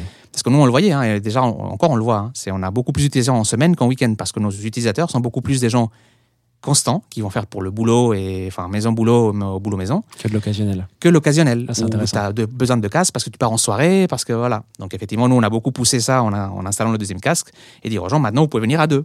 On fait beaucoup de jeux avec, euh, voilà, le fait de. Tu peux aller tout seul revenir à deux, ou. Ah, franchement, c'est vrai que d'un point de vue personnel, là, si on commence à parler produit un peu, c'est ultra intéressant CityScoot. Exactement. Parce qu'il y a ce truc de déjà, effectivement, il peut y avoir deux users, mais un qui est actif, l'autre qui ne l'est pas, euh, qui est plutôt euh, transporté. Il y a le transporteur et le transporté. Euh, il y a des, euh, des use cases de, de, de motifs de trajet. Est-ce que tu vas euh, faire tes courses? Est-ce que tu vas au taf, etc. C'est vachement intéressant. Je, je réalise en, ce moment même en te parlant, alors que je suis même utilisateur depuis 3 ou 4 ans, euh, je sais pas combien de temps, mais quelques années. Euh, c'est hyper intéressant d'un point de vue euh, produit. Et, et donc, Persona, pardon. Toi, quand tu arrives CPO, tu es seul au produit ou il y avait déjà des products? Alors, donc du coup, là, pour retracer un peu l'histoire de CityScoot, donc euh, CityScoot a été pionnier dans ce domaine en 2016, donc il y avait personne et rien qui existait. hein. Il faut se, mettre- se remettre ça dans la, dans la tête. Maintenant, on voit des trottinettes partout, des vélos partout, même des concurrents pour des scooters. C'est vrai que là, c'est un gros bordel. hein. C'est Paris, c'est toujours un bordel. mais, mais oui, mais en 2016, il y avait personne. Donc quand je dis personne, c'est même des scooters électriques, ça n'existait pas presque. Et quand on voit notre scooter qui était le tout tout premier, c'est vraiment un scooter thermique qui a été transformé en électrique. Ouais. Vu de l'extérieur, on dirait pas qu'il est électrique. il y a eu Alors les couples, là, les, les petits euh, Allemands, je crois, qui étaient très jolis. hein, euh, Exactement, mais qui ont fait gris, faillite. et- gris, ouais. ouais, qu'on voyait beaucoup. Hein, je Tout me à fait. rappelle d'en avoir utilisé. Tout à fait. Mais eux, ils content sont, là-dessus. ils sont arrivés plus tard. Ouais, ils sont Mais arrivés dans, plus tard. dans tous les cas, le message, effectivement, c'était une boîte qui a dû créer sa technologie parce Ouais. qu'il n'existait pas. Donc, ils ont dû créer leur propre scooter, Wow. leur propre connectique. Ça n'existait pas, des objets connectés. Ça, c'était le tout début. hein. Ouais. Il y a même, y avait même pas, même pas de 4G. Donc, nos boîtiers sont 2G et 3G. Parce qu'à l'époque, ça n'existait pas. Ouais. Il n'y avait pas de 4G. On ne se rend pas Mm. compte, mais ça évolue très vite. hein. On oublie vite. hein. Exactement. Il n'y avait pas de plateforme de réservation en free floating, ça n'existait pas non plus. Donc en fait, c'est une boîte qui a tout créé de zéro par eux-mêmes. Donc ils ont créé leur scooter, créé leur connectique, créé leur plateforme, les outils internes, tout, tout, tout, tout, tout. Ah, C'est un énorme chantier. Exactement. Et ce qui veut dire aussi, c'est que voilà, il y avait une technique, une équipe technique qui était, voilà, qui ont, qui ont fait un boulot incroyable, Ouais. mais qui était omniprésente et omnipotente presque. Mm. Donc effectivement, voilà, la question se posait six ans plus tard. Et souvent, c'est le shift qui se fait dans toutes les entreprises. hein. Le premier challenge est toujours en technique. C'est comment est-ce qu'on peut arriver à- techniquement à apporter une valeur qui n'existe pas. Très vite, le marché commence à s'agrandir. Il y a des acteurs qui arrivent. Il y a des gens qui proposent des solutions. Donc, il commence à y avoir plus en plus de scooters alternatifs, électriques, mieux pensés potentiellement. Par exemple, pour le sharing, pour le partage. Il y a des gens qui proposent des briques technologiques qui peuvent aider justement dans la plateforme, dans la réservation, etc. Et souvent, se fait ce shift de un enjeu technologique euh, et voilà et de création de marché à un enjeu de différenciation et d'expérience. Et c'est là justement où on voit que les boîtes commencent à embaucher des gens du produit. Souvent, ça se fait au bout de 2-3 ans. hein. Deux, trois ans, pareil, c'était la Covid, donc c'était pas été non plus glorieux pour City Scoot, hein, vous pouvez vous imaginer. C'est, quand on restait chez nous, bah, les scooters bougeaient pas trop. hein. Mm. Même s'ils ont continué à, voilà, à, développer et à proposer même, euh, je me rappelle, hein, des, des, des initiatives pour aider les soignants, les, pour leur proposer des, des- voilà, des, des trajets gratuits, ça a quand même été un, un stop. Et c'est à ce moment-là qu'il aurait dû y avoir, ça s'est pas fait. Donc moi, quand je suis arrivé, effectivement, c'était six ans. Et il y avait encore une tech qui était presque omniprésente, qui Mm. décidait, et, et voilà, Il y avait que la tech à l'époque. exactement. Il y a le marketing, Ouais. la tech et les autres métiers, mais il n'y avait pas de produit. Peut-être les premiers PM en fait de City Scoot. Donc moi, quand je suis arrivé, effectivement, il y avait un, un petit noyau de, de deux, trois personnes à la technique qui avaient exprimé leur volonté de, de s'intéresser justement au sujet de, de l'utilisateur. Il y avait pareil une, une, une ou deux personnes au marketing qui pareil qui faisaient un peu signe de, de voilà, de Qui avaient envie d'y aller, quoi. Exactement, de faire un peu de recherche, de faire bien. des tests. Donc j'ai récupéré un peu tous ces gens-là, essayé de, de les rassembler. Les fédérés, ouais. Exactement, pareil, c'était vraiment une, une montée en compétences. hein. C'était des gens très juniors en produit, mais qui avaient voilà, de la connaissance en entreprise. Donc, moi, je dis, je prends, hein. enfin, parce que voilà, ce qui manque d'un côté, ils l'ont de l'autre. Mhm. Et, et le premier but était vraiment voilà, d'organiser, de structurer tout ça, de les faire monter en compétences pour qu'ils soient de plus en plus autonomes et, et dans, dans- dans leur progression et aussi dans, le, dans leur boulot de tous les jours. Et, effectivement, mettre en place toute cette euh, culture produit dans une entreprise qui, jusque-là, n'en avait pas du tout. Hmm. Et toi, es, avec ton équipe, tu es en charge à la fois du, de l'app, donc du software, mais aussi de l'expérience physique, parce qu'il y a, une expérience physique, c'est-à-dire qu'il y a, euh, pour ceux qui sont pas, ou celles qui ne sont pas utilisateurs de CityScoot, il faut quand même appuyer sur des boutons physiques. Ah, un bouton aujourd'hui, je crois. Non, deux. Il faut le démarrer et l'arrêter, si je me gourre pas. Euh, bon, bah, après, il faut utiliser le scoot, mais peut-être que ça, on le compte pas, je sais pas, tu vas nous dire. Mais en gros, tu es responsable de tout ça, toi. Du Effectivement. physique et du soft. Alors euh, oui, c'est ce que je disais. Enfin, on a tout fait nous-mêmes. Donc il y avait même, même des équipes de- d'ingénieurs mécaniques qui, qui faisaient le design du scooter lui-même. hein. Donc effectivement, le, produit chez City Scoot Mm. allait depuis l'app mobile cliente jusqu'au scooter lui-même, l'objet physique, et aussi aux outils internes. C'est ce que je disais. On a tout fait nous-mêmes. Même les outils qui sont utilisés par nos opérateurs, donc les gens qui vont aller dans les, bat- dans les scooters pour changer les batteries, prendre une batterie vide et mettre une batterie pleine, les outils qu'ils utilisent avaient été fait développer par nous-mêmes. Donc effectivement, il y avait du B2C, du B2E euh, aux Ouais. employés. On a une petite offre B2B, mais c'est ridicule. Et il y a de l'ingénierie, il y a du hardware. Donc Mhm. effectivement, il y avait toute la panoplie. Après, effectivement, là, avec, euh, avec le temps, on essaye aussi de se focaliser sur les, les, les activités qui rapportent le plus de valeur. Donc effectivement, on essaye, bah, justement, on essaye de, de tout ce qui est tout ce qui n'est pas différenciant, mm, de le faire ailleurs. Donc typiquement, on- voilà, le- l'expérience, enfin la, la réservation en elle-même ou le, le paiement. Aujourd'hui, on essaye de passer par une plateforme externe parce que bah, un paiement, c'est un paiement. Enfin, c'est Mm. pas ça qui nous rend différents de, de nos concurrents. Et, et gérer un, un objet connecté, donc une réservation, un, un changement d'état de réservé à libre, bah, c'est pas ça non plus qui fait la différence. Par contre, on garde la main sur tout ce qui est la- l'application cliente, donc l'expérience finale pour l'utilisateur de bout en bout. Là, vraiment, on pense qu'on peut se différencier des autres et proposer un service qui est plus qualitatif. Mhm. Pareil, euh, on- justement, notre scooter, il a une particularité aussi qui est beaucoup plus, entre guillemets, moto. C'est-à-dire, ça veut dire quoi Plus moto? Alors, c'est pour ceux qui sont à Paris. non, mais ça fait plus, comme je disais, c'est plus euh, un, un, fi- un- un feeling de, de moto classique, pas Ouais. de vélo électrifié, grosso Oui. modo. Et on le voit, hein, aujourd'hui, quand on veut acheter les, vé- les véhicules un peu moins chers, ben, on va prendre des véhicules beaucoup plus proches d'un vélo un peu grossi que d'un- d'une vraie moto. Après, c'est une question de choix. hein. C'est un vélo grossi est plus facile à conduire, mais il est moins stable. Donc, il a moins d'inertie. Donc, il va pas réagir de la même façon. Donc, euh, nous, voilà, on fait ce choix d'avoir un modèle qui est plus robuste, qui est plus, euh, voilà, qui a cette sensation de scooter. C'est pas juste un vélo dans lequel on a mis un moteur derrière, on accélère et il faut même pas pédaler. Hmm. C'est un choix pour l'utilisateur, tu veux dire Pour, nous, c'est un choix, exactement, c'est un choix d'expérience qu'on propose. D'accord. Ça a des plus et des moins. Ça a Mm. des plus parce qu'effectivement, on a une base de clientes qui aiment notre scooter, qui aiment cette sensation. Et là, maintenant, on envisage de changer de scooter pour potentiellement réfléchir à nouveau dans un an ou deux. Ça sera un critère. Il faut que notre scooter soit plus solide que le classique, que ce que proposent nos concurrents, parce que c'est quand même notre, euh, voilà, notre, notre signature. Hmm. Par contre, ça a aussi des inconvénients. Et typiquement, on a toujours un persona qu'on essaye de promouvoir et qui est compliqué, c'est les femmes. C'est socialement, les femmes, elles n'utilisent pas beaucoup le scooter. T'as- les les, motos. chiffres, les ordres de grandeur en tête euh, Oui. d'utilisation Nous, c'est autour de 20%. de femmes Ouais, donc c'est pas beaucoup. Ouais, c'est vraiment peu. hein. C'est vraiment peu. Mais Mm. par contre, quand on regarde les chiffres de la France, C'est les chiffres classiques ou pas? voilà, Ouais. c'est exactement. C'est- Il y a 20% de femmes qui utilisent une moto même dans leur vie privée. Hmm. Même moins, c'est 15%. Ou même moins encore selon les régions. On- Donc, dans les grosses villes, ça peut aller jusqu'à 15. Dans les, voilà, dans le milieu de la France, c'est plutôt 10%. Donc, effectivement, c'est voilà, c'est une population qui qu'on essaye d'attirer, qu'on Mhm. essaye. On fait des formations spécifiques pour euh, pour les femmes. On fait voilà, on essaye d'avoir une communication qui est très positive autour de ça pour essayer de faire tomber les, les, les clichés et, Clichés, les, et voilà voilà, elle a, elle a a priori social, parce que c'est vraiment un a priori. Mais voilà, c'est sûr que notre scooter est plus lourd qu'un scooter de nos concurrents qui sont plus, plus petits, plus fins et moins robustes. Ah oui, en ce sens, tu penses que le- les pourcentages on d'utilisation par les femmes Quand on fait nos enquêtes, c'est un- concurrents est plus élevé. une des choses qui nous est remontée. C'est votre Ah, scooter est lourd. Et effectivement, il est lourd parce que voilà. C'est trop bien. Écoute, je crois que tu es le premier invité qui, sur le podcast euh, historique qui euh, euh, dirige un- une équipe produit liée à un produit qui est à la fois physique et soft. Donc ça veut dire que tu as en gros, déjà que le soft c'est une galère, toi tu dois te taper des challenges sur challenge. En fait, la, la grosse complexité, c'est ça, c'est que dès qu'on introduit, ce que je disais au début, dès qu'on introduit du hardware, en fait, les temps se rallongent. Ouais, c'est On peut faire un POC, à- dès qu'on doit toucher le scooter, c'est oulala, c'est parti pour 5 mois. J'allais te demander justement comment, euh, et ce sera ma dernière question avant qu'on passe à la suite de l'épisode, comment euh, vous organisez justement Est-ce que bah, du hardware, ça se fait aussi comme du soft avec une roadmap, des choses à développer, etc. Comment tu le gères aujourd'hui euh, si en tout cas tu as la main sur euh, certains développements hardware? Alors, hi- historiquement, effectivement, c'est ce que je disais, on avait développé tout le hardware. C'est ce que je disais aussi, là, c'est clairement une activité qu'on veut, on veut arrêter de faire nous-mêmes. Parce qu'aujourd'hui, on ne pourra jamais être au niveau de développement d'une moto qu'un Yamaha, qu'un voilà, Gogoro, ou que des gens qui sont dans leur business et ils en sont ingénieurs en temps réel en train de développer. Et votre métier, vous, c'est le service que vous Exactement. apportez, pas le produit. Exactement. Donc, parmi justement ces axes d'activité qu'on essaye de, de ne plus gérer, il y a la partie hardware. Justement, parce Vous que. déléguer. Qu'on veut déléguer. Là, pour l'instant, on doit encore avoir une partie parce que nos scooters, bah, c'est nous qui l'avons fait. Donc, maintenant, on n'a pas le choix. C'est, on a ce qu'on a et on vit avec. Mais c'est sûr que pour le prochain qu'on achètera, on essaiera justement de prendre quelque chose qui soit beaucoup plus clé en main pour la partie hardware. Donc, qui soit déjà connecté.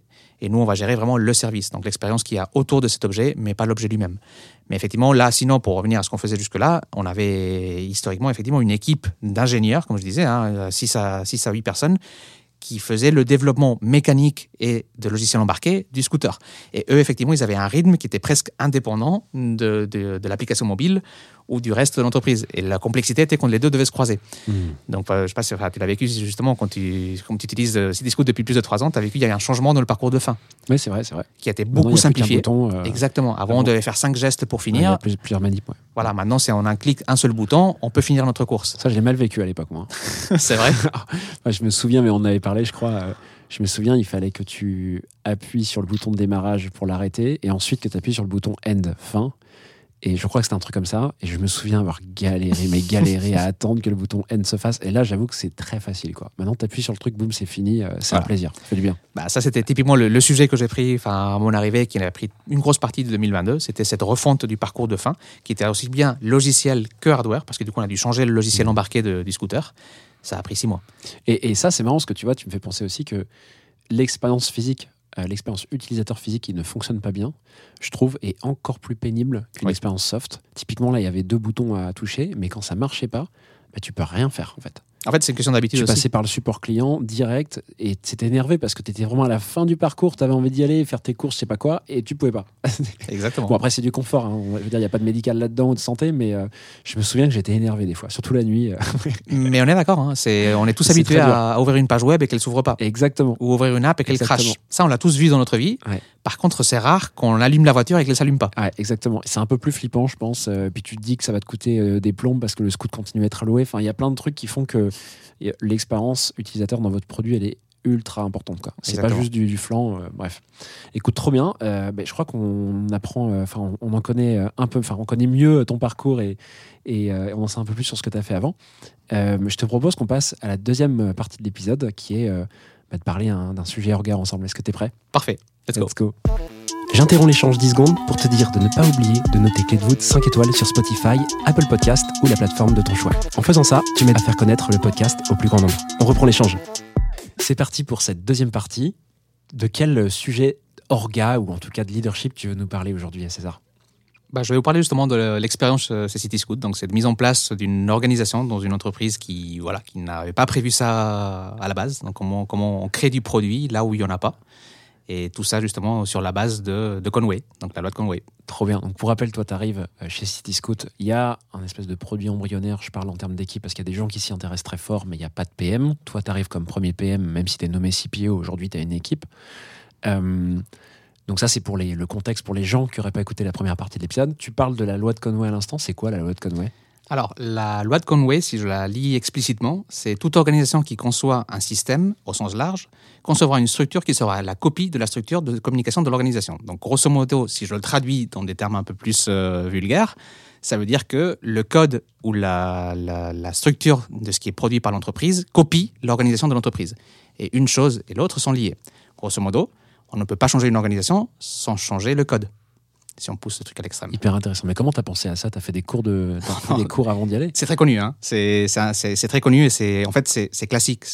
L'entreprise va reproduire dans dans son système, donc dans son code, ce qu'elle est. Et à l'inverse, elle ne pourra pas être autre chose que ce qu'elle a fait dans son code. Donc moi, la- la- la- la- le vrai truc, c'est le vrai sujet, c'est ça. C'est moi, je suis arrivé dans une entreprise qui avait produit un code, qui avait produit un système qui avait été fait pour copier une organisation existante. Et comment on change une organisation alors que le code n'est pas fait pour? Je donne un exemple tout clair. Quand toute l'entreprise, toutes les repositories, donc tous les, les, les, endroits où on stocke notre code sont faits par technologie, parce qu'historiquement, l'entreprise est organisée par technologie, donc du PHP, euh, du front en React Native, etc. Comment est-ce qu'on change ça? En produit. Comment est-ce qu'on dit maintenant, alors que tout notre code est fait comme ça, comment est-ce qu'on commence à parler de utilisateur final? Comment est-ce qu'on commence à parler de opérateur? Comment est-ce qu'on commence à parler de user Alors qu'il n'y a rien dans ce qu'on a produit qui reflète ça. Il n'y a aucun vocabulaire comme ça qui est évoqué euh, parmi, euh, parmi les équipes?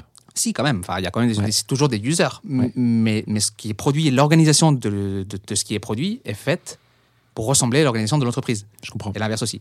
Et qu'est-ce qu'on change d'abord? Si on change le code et que l'or- l'or- l'organisation de l'entreprise n'est pas identique, ça ne marchera pas. Si on change l'entreprise et qu'on ne change pas ce qu'on produit en code, ça ne marchera pas non plus. Parce que les deux vont être en concurrence. Il y aura toujours souvent celui qui est le plus statique qui va gagner. C'est la résistance au changement. Hyper intéressant. Mais écoute, j'ai trop hâte qu'on commence. Comment tu vois ça euh, Quels axes tu veux prendre pour que ce soit clair et qu'on ne perde personne sur la manière dont tu, euh, tu l'amènes? Alors, moi, je parlais de quatre étapes, grosso modo. hein. Ouais. Donc, il y a une première qui est de staffer. On peut rien changer si on n'a pas les ressources pour changer. hein. Donc, euh, déjà, voilà, parler de, de- de cette acquisition des profils nécessaires pour mettre en place tout ça. Il y a une deuxième étape, justement, où, où je me dirais comment est-ce qu'on réorganise la communication dans l'entreprise. Donc, c'est justement ce lien entre l'organisation et le système. C'est la communication. hein. Donc, grosso modo, comment on sorte que les deux soient alignés et que les deux évoluent vers quelque chose qui ait Mhm. plus de sens. Une troisième étape, justement, qui est comment est-ce que on a les ressources, on a une organisation qui ressemble, quels sont les process qu'il faut mettre en place. Donc là, c'est on rentre dans l'explicabilité, dans la data, dans, la- dans les métriques. Donc comment est-ce qu'on fait, on fait en sorte que le produit peut vivre avec les données nécessaires pour vivre. Et voilà, voilà, une dernière qui est juste euh, la, la- la confrontation à la réalité. C'est qu'est-ce qu'il faut qu'on voilà, quand on doit transformer, mais en même temps, on est une entreprise qui doit livrer quelque chose. Parce qu'on sait tous que voilà, quand on veut changer quelque chose et en même temps produire, c'est compliqué. Bon, ben, on a le cahier des charges ou l'agenda, comme tu veux. Je te propose qu'on commence avec euh, la première étape. C'est parti, tu parlais d'équipe, justement. Qu'est-ce que tu vois là-dessus? Bah, d'abord, comme je vous disais, moi, je suis arrivé justement avec une équipe qui, voilà, qui n'avait pas forcément de culture produit ou beaucoup de background. Ils avaient commencé pareil, ils avaient fait une formation genre deux mois avant que j'arrive, leur première formation. Donc effectivement, je sais mes premiers premiers mois, hein, les premiers trois quatre mois, je les ai passés vraiment à, voilà, à les faire monter en compétences, à qu'ils prennent les bons réflexes, qui commencent à voilà à formaliser. C'est ce que je dis toujours. Hein, la, on passe pas assez de temps à formaliser les insights qu'on obtient dans toute la discovery. Donc, euh, ils avaient entendu parler des personas, ils avaient entendu des experience maps. Je les, voilà, je dis, maintenant vous les faites. C'est plus entendre parler, je veux que vous vous ayez, et vous l'ayez dans le mur et que vous les voyez tous les jours et que vous buviez votre, vos utilisateurs, que vous vous imprégniez dessus. Pareil, de la même façon, tous les gens qui étaient, enfin, le- mon PM côté opérateur, je lui dis, bah, toutes les deux semaines, je veux que tu sois avec eux à faire des tournées, à tout faire leur boulot, Hmm. que tu comprennes qu'est-ce qu'ils vivent. En hiver, euh, voilà, que tu fasses des tournées à moins, moins 5 degrés avec des gants et essaie d'utiliser ton smartphone. Tu vas voir ce que c'est leur quotidien. Donc euh, c'était vraiment voilà la mise en place de cette, euh, de cette première équipe, de ces premières personnes avec des bons réflexes. C'était qui euh, l'équipe Tu peux nous en parler un petit peu Parce que tu nous dis, je recrute et il y avait aussi des gens en interne qui ont suivi la formation. C'était qui? Tout à fait. En fait, j'avais récupéré trois personnes de la technique. Donc deux qui avaient une formation et un qui était un chef de projet senior qui, pareil, qui s'intéressait plutôt, au- qui voulait mettre un pied dans, dans la technique. Mhm. Euh, donc c'était voilà des anciens chefs de projet ou, ou ingénieurs de production qui voilà qui avaient commencé à, lire du Marty Kagan, des, classiques, hein, et qui se disaient ah c'est intéressant. Et il y avait une autre personne aussi côté marketing qui avait déjà mis les pieds dedans. Il avait vraiment un rôle de PMM, hein, donc euh, le volet marketing du, du produit, et qui voilà, qui lui avait aussi cette appétence pour faire toute la partie de recherche utilisateur, qui manquait cruellement dans l'entreprise. Donc encore une fois, hein, c'était une entreprise, je vous rappelle, qui avait créé le marché. Donc, euh, tu ne demandes pas à ton client qu'est-ce qu'il veut quand il ne sait pas ce qu'il veut. Donc, c'était un peu le cas de Cityscoot. hein. Ils avaient créé la micromobilité alors que personne pensait que ça pouvait exister ou que c'était usable. Donc, ils avaient un peu l'habitude de ne pas demander et de dire bah, c'est moi qui ai raison.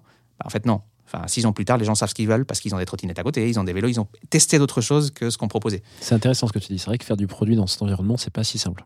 Euh, en tout cas, la, manière euh, dont on lit le produit, dont on bookine, etc., tu vois, elle est euh, tout autre. On te dit souvent qu'il faut parler à tes users, etc. Mais quand, quand tu inventes un usage, c'est un peu le cas de l'iPhone encore à ça. à l'époque. Alors l'iPhone, c'était pas un bon exemple, mais en tout cas, les premiers smartphones arrivés, c'est vrai qu'il faut avoir beaucoup de conviction, euh, de, de gut feeling et tout. C'est là où je disais, avoir des fond- enfin, un fondateur comme Pleureuse qui était vraiment convaincu et qui avait une vision, c'était très important. C'est c'est lui qui, voilà, qui avait l'habitude de dire c'est là où on va, le marché Mm. va là, alors qu'il n'y avait aucun indicateur. Et si on avait fait une enquête, euh, est-ce que vous utiliserez un scooter partagé dans Paris? Il disait, bah non. Bah, en fait, si. Donc effectivement, c'est voilà, c'est mais mais six ans plus tard, c'est pas le cas. Bah, Paris maintenant, c'est une ville qui est très mature en termes de mobilité, clairement. hein. Enfin, on a Mm. tout vu ici. je, je pense qu'il nous manque encore, enfin, et encore, hein, il, il manque les taxis volants, mais mais ça viendra. Je pense que c'est une question d'année. hein. D'ici 10 ans, je pense qu'on en verra quelques-uns déjà. Ça fait 30 ans qu'on en parle. ouais, ben voilà. voilà que- mais donc, euh, donc, ce que je comprends, c'est que là, tu formes des gens en interne. Euh, combien de recrutements sont faits? Alors effectivement, mon premier recrutement, et je suis fier de l'avoir fait, c'était un UX Research. C'était combien de temps après ton arrivée? Hum, ça a mis du temps. En fait, j'ai ouvert le poste en mars Ouais. et je l'ai trouvé en septembre. Donc ça a mis beaucoup de temps. Et toi, t'es arrivé quel mois, tu m'as dit? En septembre avant. Septembre d'avant. Ça a mis un il y a an, hein. euh, Il y, a, ouais, y a un peu de temps. ouais. Mais, mais Bon. c'est un poste que je, je suis très fier de l'avoir fait. C'est pas un poste évident. Dans une entreprise, voilà, encore une fois, hein, qui n'a pas des moyens illimités, de prendre une personne qui soit à temps plein pour faire de la recherche utilisateur. Moi, c'est ce que j'ai dit. C'est si on veut mettre l'utilisateur au centre, il faut que l'organisation reflète cette volonté. Hmm. Donc, il faut qu'il y ait des personnes qui soient dédiées et expertes dans la recherche utilisateur. Donc, on a recruté justement Mélanie, une, une super researcheuse. Et, et effectivement, son rôle est vraiment d'apporter de la méthodologie, on quanti, on quali, et de toujours avoir cet utilisateur au centre des problématiques de l'entreprise. Toute la journée, elle fait de la research, Mélanie C'est ça, elle prépare. Mélanie, c'est ça. hein Oui, tout Ouais. à fait. Donc, elle prépare, elle, elle aide tous les départements dans les différents besoins, parce que ça peut être la- voilà, le marketing qui a un besoin, ça peut être le produit qui a un besoin, ou même les opérateurs. Il peut avoir aussi un besoin, on peut faire de la recherche en interne. Mhm. C'est, voilà, utilisateur, c'est au sens large. Mais effectivement, elle apporte de la méthode. C'est, pas, voilà, nous, moi, un, un- un coin de table, je vais rédiger quatre questions et je vais les poser dans la rue. C'est bien pour commencer, c'est déjà un pas. C'est ce que j'avais fait les quatre premiers mois quand j'avais personne. Je dis, les mecs, euh, voilà, on n'est pas experts, c'est pas grave, vous aurez tous les biais du monde, c'est pas grave rédigez vos trucs, guérilla, vous sortez dehors et vous faites votre recherche. Enfin, c'est mieux que rien. Mais Qu'est-ce voilà. qui fait que tu, tu recrutes euh, euh, sur une équipe produit si jeune une UX researcher? Parce que c'est vrai qu'on a tendance à croire que bon, les PM sont aptes à faire de la discovery, moins, ils sont, je sais, moins techniques qu'un researcher pur de métier. Mais euh, ça paraît hyper tôt euh, de recruter un UX researcher euh, dans une équipe où tu es seul PM à l'époque. Et... Alors, justement, j'étais pas seul PM, j'étais CPO et j'avais trois PM. Après, c'est. Mais 3 PM à ce moment-là, ok. J'avais pas Voilà. compris sur la chronologie. Donc il y, a- il y a 3 PM qui sont formés en interne, si je comprends bien. Exactement. Donc, c'est les trois que j'ai récupérés juste Et avant le l'arrivée. recrutement, c'est le UX researcher. Voilà, le tout premier. Après, j'ai recruté un autre PM, justement, où je voulais rajouter, enfin, introduire de la seniorité dans l'équipe, parce que je ne pouvais pas être le seul qui. Voilà. Mhm. Donc, euh, mais, mais voilà, mais la première, c'est ce que je disais, c'est si la volonté de l'entreprise est vraiment de mettre l'utilisateur au centre, il faut le prouver.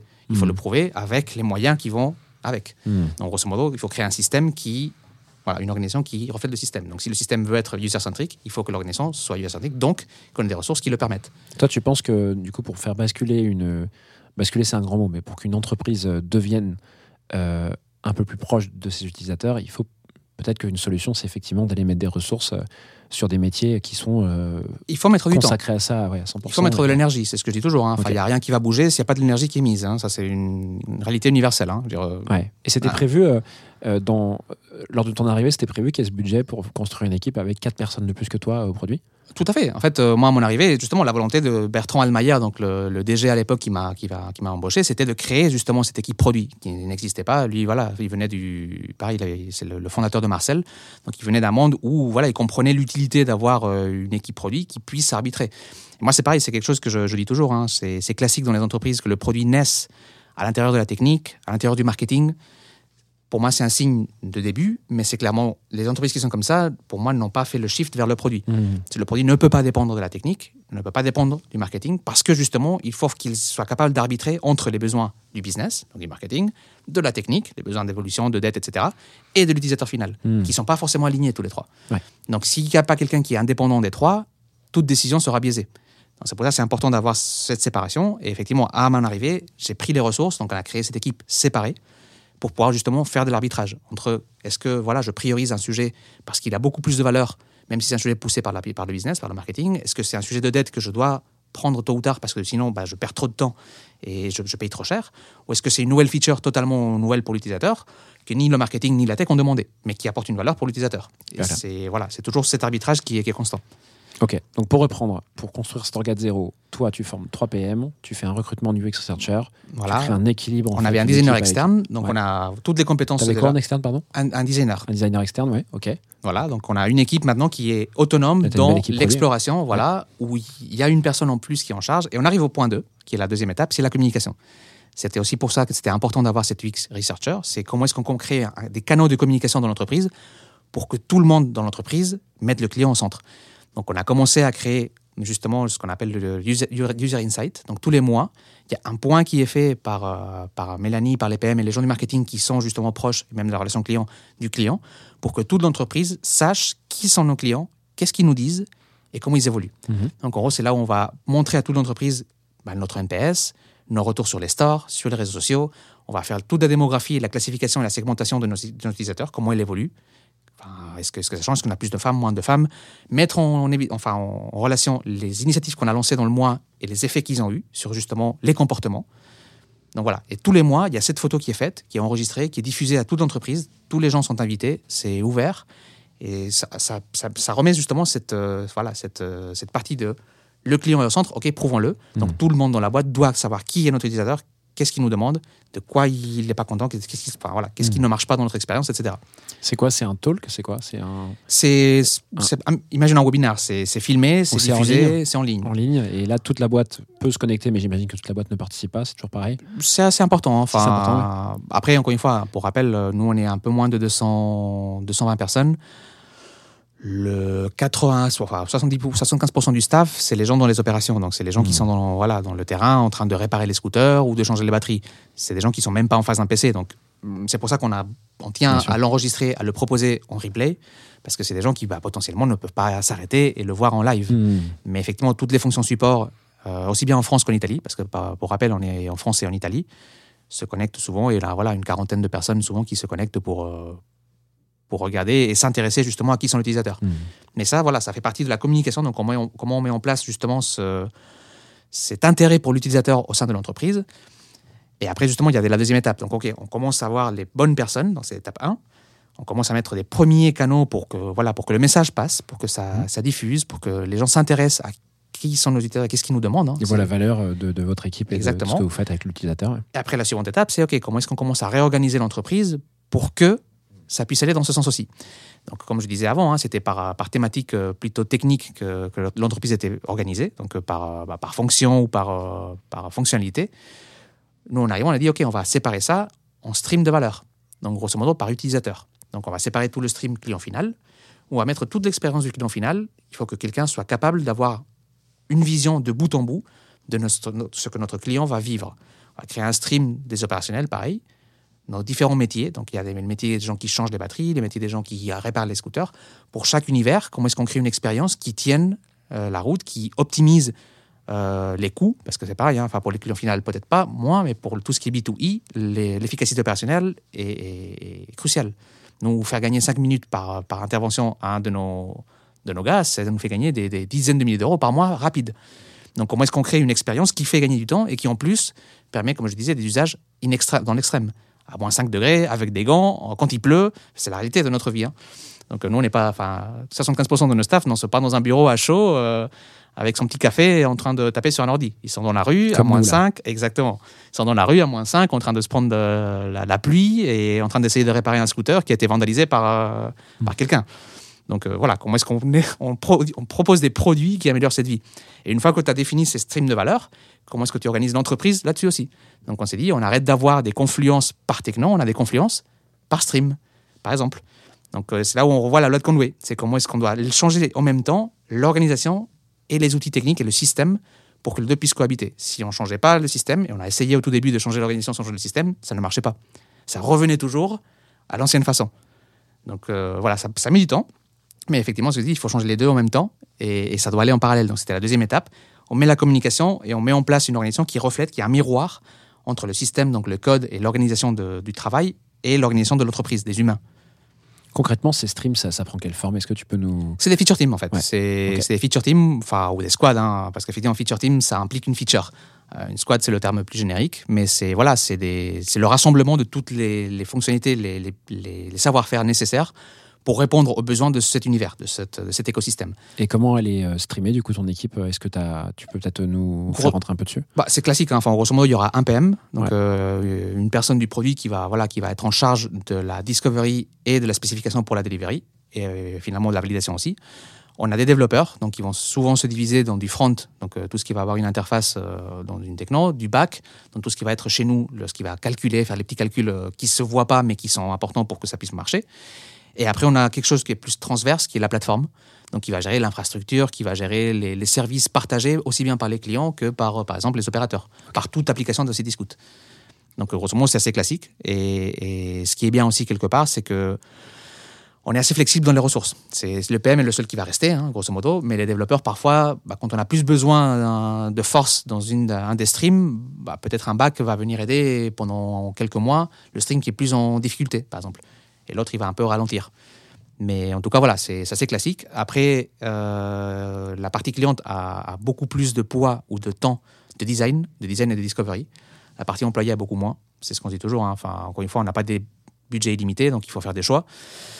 On se dit, voilà, si l'employé est fonctionnel et ça aide, c'est mieux que si c'est pas joli. Euh, le client, il faut que ce soit les deux. On peut pas se permettre aujourd'hui avec la concurrence et avec euh, voilà notre promesse d'un produit qui voilà qui se veut un peu voilà plus haut de gamme ou qualitatif, d'avoir une expérience qui soit juste fonctionnelle. C'est nos concurrents sont en marche, sont juste fonctionnels. Par quoi, voilà, il y a des expériences. Je vous invite à tester un peu nos concurrents aussi et voir, c'est pas pareil. Hyper clair. Donc là, ce que tu dis, c'est que euh, une fois que vous avez mis euh, l'équipe en place, qu'elle est prête, euh, qu'elle communique dans toute la boîte ce qu'elle fait, il te reste quoi à faire du coup Tu arrives au troisième point? Exactement. Donc maintenant qu'on a des équipes qui savent qu'ils doivent traiter la- les problématiques d'un univers, donc ils savent qui est leur client, ils savent, que- ils savent quels sont leurs problèmes, parce que c'est martelé tous les mois, justement, tous les retours qui viennent dans, dans tous les sens. de- Qu'est-ce qu'on doit faire le mois, le, le mois prochain ou le trimestre Mhm. prochain C'est vraiment, voilà. Comment on, met, comment on met en place, justement, les bons process et les, les bons indicateurs pour le suivre. Moi, je le dis toujours, hein, tout ce qu'on ne mesure pas, on ne peut pas l'optimiser, on ne peut pas l'améliorer. Et ces Cityscoot, il n'y avait pas beaucoup une culture de mesurer. En fait, euh, voilà, il y avait des indicateurs de performance, parce qu'encore une fois, il y avait une culture très technique. Donc tout ce qui était mis en place, il y avait beaucoup d'indicateurs qui suivaient est-ce que ça marche, est-ce que ça marche pas, est-ce que les réponses sont bonnes, est-ce que ne sont pas bonnes, est-ce que les serveurs sont app ou non, etc. Mais on n'avait pas forcément beaucoup de mesures sur la satisfaction, sur le client, sur l'expérience.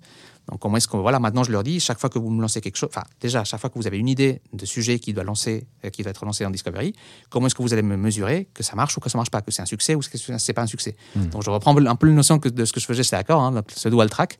Je dis ok, il y a beaucoup d'idées que vous allez avoir, il faut que vous soyez, soyez capable aussi de me dire ça vaut pas la peine de le développer. Et si vous n'en avez pas, c'est que vous prenez pas assez de risques et que vous n'êtes pas assez rêveur et que vous ne faites pas la discovery jusqu'au bout. Donc il ne faut pas que tout ce que vous faites en discovery passe en développement, sinon on est en train de rater quelque chose. C'est vous vous autorisez pas à sortir du cadre.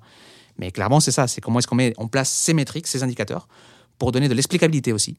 C'est pareil, on passe d'un monde où la tech faisait un peu ce qu'elle voulait sans poser de questions et c'était marrant, mais mm, par exemple, on avait une hétérogénéité de technologie qui était gigantesque. Parce qu'à l'époque, il y avait un développeur qui voulait tester un, nouveau framework et ils testaient leur truc, ils faisaient leur développement, ça partait en prod et plus personne n'utilisait rien. Et du coup, on avait un bout qui était en Node.js, un bout qui était en .NET, un bout qui totalement hétérogène. Ok, donc vous standardisiez un petit peu l'approche. Voilà, maintenant, c'est dire, voilà, technos, les- pourquoi les tu fais le mesures. test Qu'est-ce que tu veux mesurer Et c'est pas parce que tu as fait le test que c'est validé. Mais en, pro- en tech ou en produit, hein, les deux sont valables. Vous mesuriez quoi concrètement euh, Est-ce qu'il y a des métriques en particulier que vous suiviez qui étaient hyper importantes Alors, elles sont classiques, mais elles dépendent de la feature qu'on veut développer. Ouais. Et, et c'est là où, enfin, là maintenant, justement, c'est le, le gros effort que je, que je, je passe avec eux. Et c'est pas évident à faire. Mais justement, comme on est dans une, voilà, dans une phase où on doit resserrer les coûts, et c'est un peu ce qu'on voit dans beaucoup de startups en ce moment, hein, exactement. Ouais. Si on est du mode où on a levé des fonds et en gros, bah, on se posera la question plus tard. hein. Enfin, Mm. grosso modo, c'est on, on sort, on sort, on sort, on va très vite, et on gagne des parts. Ah, ok, bon, euh, on va se poser la question est-ce qu'on gagne de l'argent ou pas? Et si on gagne pas de l'argent, euh, où est-ce qu'on peut, euh, voilà, qu'est-ce qu'on peut développer maintenant qui nous apportera du bénéfice ou de la, de la valeur? Mhm. et, Ou qu'est-ce qui fera, nous- voilà, nous fera économiser de l'argent? Et on va prioriser ces actions-là plutôt que quelque chose qui, voilà, qui peut-être, euh, c'est plus de la cherry on the cake, la, la petite cerise sur le gâteau qui, bon, ça peut attendre quand même 2-3 ans. Hmm. Et effectivement, moi maintenant, je, je, depuis, depuis quand même pas mal de temps, hein, mais j'insiste beaucoup. Et c'est pas un exercice qui est évident, c'est ramener toujours à des euros. Et c'est pas un exercice qui est facile. C'est comment est-ce qu'on ramène, par exemple, une dette à un argent qui est perdu par l'entreprise, par Mhm. exemple. Parce que ça, c'est un, un sujet classique qui est dépriorisé toujours, c'est la dette technique. Par exemple, pour les produits, on, aime toujours produire des nouveaux- de nouvelles features parce que c'est shiny, parce que c'est on aime bien ça, c'est quelque chose qui est nouveau, c'est waouh, etc. Et tous les sujets techniques, ils passent toujours derrière. Bah non, ça c'est parce qu'il n'y a pas eu ce travail de dire est-ce que cette feature, nouvelle, nouvelle fonctionnalité qu'on est en train de développer, qui est, voilà, on va mettre un chatbot dans l'application, qui, ok, soit, on gagnerait combien d'argent avec ça? Ça, ok, c'est quoi la- l'avantage pour l'expérience client? Cette expérience client, elle va faire quoi? Elle va me redire le churn de combien? De 5% De 10 Ok, ça représente quoi comme de ride perdu pour ces clients que je vais perdre? Ok, là tu as une estimation de la valeur que tu gagnerais ou que tu ne perdrais pas en faisant ça. Faisant l'inverse. Si je réduis pas ma dette en ce moment, je vais payer trois fois plus de coûts d'infra, je vais payer euh, les développeurs qui vont être 50% euh, moins efficaces dans le mois de développement, je prends mes salaires des trois mois qui vont venir après, je dis, bah voilà, mon business, il est là. Donc, grosso modo, le vrai travail maintenant, et c'est- il y a parfois des, des choses qui sont un peu tirées par les cheveux, hein. Comment je convertis une, ex- une valeur utilisateur, ou voilà, quelque chose qui est immatériel, dans de l'argent. Et donc, et donc concrètement, il y, a des, il y a des mesures, des outils de mesure que vous mettez en place. Tout à fait. Et ça s'est fait quand exactement ça, ce- Ça se fait en continu en fait. Là maintenant, toute, euh, toute feature qui doit être développée doit avoir en face, en fait, c'est voilà, c'est des dans, dans, dans des dans des frameworks classiques comme euh, comme le RISE. L'impact, il n'est pas juste mesuré en, en chiffres 1, 2, 3, 4 euh, subjectifs, mais je veux de l'argent en fait. Mm. Je veux qu'il y ait un chiffre monétaire pour me dire, ok, est-ce que je suis en train de bien dépenser mon argent? Parce que c'est un coût aussi hein, de développer, ou pas. Et comment tu le lis ça? Comment tu relis le- les, les mesures, donc euh, bah, vos prises de mesures sur le terrain quanticali à euh, de l'argent? Comment tu fais le lien? Bah, en fait, c'est pour les clients, c'est facile. Enfin, c'est facile, c'est pas facile. Mais on va ramener justement à, à une perte de, de course. Donc, grosso modo, un client qui part, donc qui churn, c'est un client qui potentiellement dans l'année ne va pas nous, nous ramener l'argent Mhm. qui, euh, s'il était resté, nous, nous ramènerait. hein. Donc, grosso modo, on utilise toutes les enquêtes qu'on fait en continu de NPS et qu'on envoie tout, justement à la- tous les- à tous nos churners Mhm. pour savoir quelles sont les raisons. Et à partir de ça, on peut extraire des pourcentages de gens qui sont partis à cause d'une cause. À cause de cette raison. Exactement. Et donc ensuite, à vous la partir de là, euh, la- exactement, on peut avoir une estimation de combien d'argent potentiellement on a perdu à cause de ça. À l'inverse, côté opération, c'est qu'est-ce que chaque feature qu'on développe nous fait gagner en, en efficacité. Donc, grosso modo, moi, si à chaque euh, passage d'un opérateur, donc nous on l'appelle looper, d'un opérateur dans un scooter, je lui fais gagner 30 secondes, on dit, Ah, c'est pas beaucoup 30 secondes. Mhm. Ok, mais le mec, il passe 60 fois par jour. Donc, si je lui économise 30 secondes fois 60 fois, fois les 170 loopers que j'ai, bah, en fait, à la fin du mois, c'est beaucoup de temps. des euros. ouais. Mm. Et là, on parle que de l'argent, que de l'argent de son salaire. Si en plus de son salaire, je compte le fait qu'il peut être plus de batterie sur le terrain, ça veut dire que c'est plus de courses disponibles pour les clients, Mm. donc potentiellement plus d'entrées de revenus de courses en plus qu'il a fait parce qu'il a gagné ces 30 Mm. secondes. Donc voilà, on fait des liens comme ça et en ramenant tout à des euros, je peux comparer une dette, un besoin marketing, parce que c'est pareil, le marketing dit malin, j'ai besoin de cette, ce, enfin, ce framework ou cette, ce SDK dans votre application parce que je veux un tracking. Ok, qu'est-ce que tu vas gagner en mettant ça? Si tu ne l'as pas, qu'est-ce que tu perds? Chiffré, et là je peux comparer la technique, le business et l'utilisateur. Ok. Et comment vous organisez vos rituels de, de hum, décision produit sur la mesure? En gros, euh, comment, euh, comment euh, vous prenez les décisions ouais, sur le produit pur en prenant en compte toutes ces mesures, tous ces NPS, tous ces surveys que vous envoyez? En fait, c'est c'est défini toujours en amont. Donc, euh, en gros, dans la partie discovery, déjà, pour lancer euh, voilà, une- une- un travail de discovery, il faut définir des, des, des metrics qui prouvent que c'est successful ou pas, donc c'est que c'est positif ou pas. Ça ne veut pas dire forcément, parce que parfois, euh, voilà, c'est quelque chose qui, qui est remonté, hein, que les metrics consommés sont un peu arbitraires. On se dit, voilà, on veut, on veut gagner 30%. Et si on gagne 20, on le fait ou pas? En tout cas, on s'est mis un objectif. Si on ne l'a pas fait, ça aurait été trop ambitieux. Et il faut se poser la question après, et c'est un travail plus personnel pour chaque PM que je travaille avec eux dans le coaching, c'est pourquoi est-ce que tu as pensé que tu arrivé à 30 Mhm. alors qu'on n'a pas arrivé à 30 Est-ce que c'est voilà, est-ce que c'était toi qui connaissais pas suffisamment ton, ton client?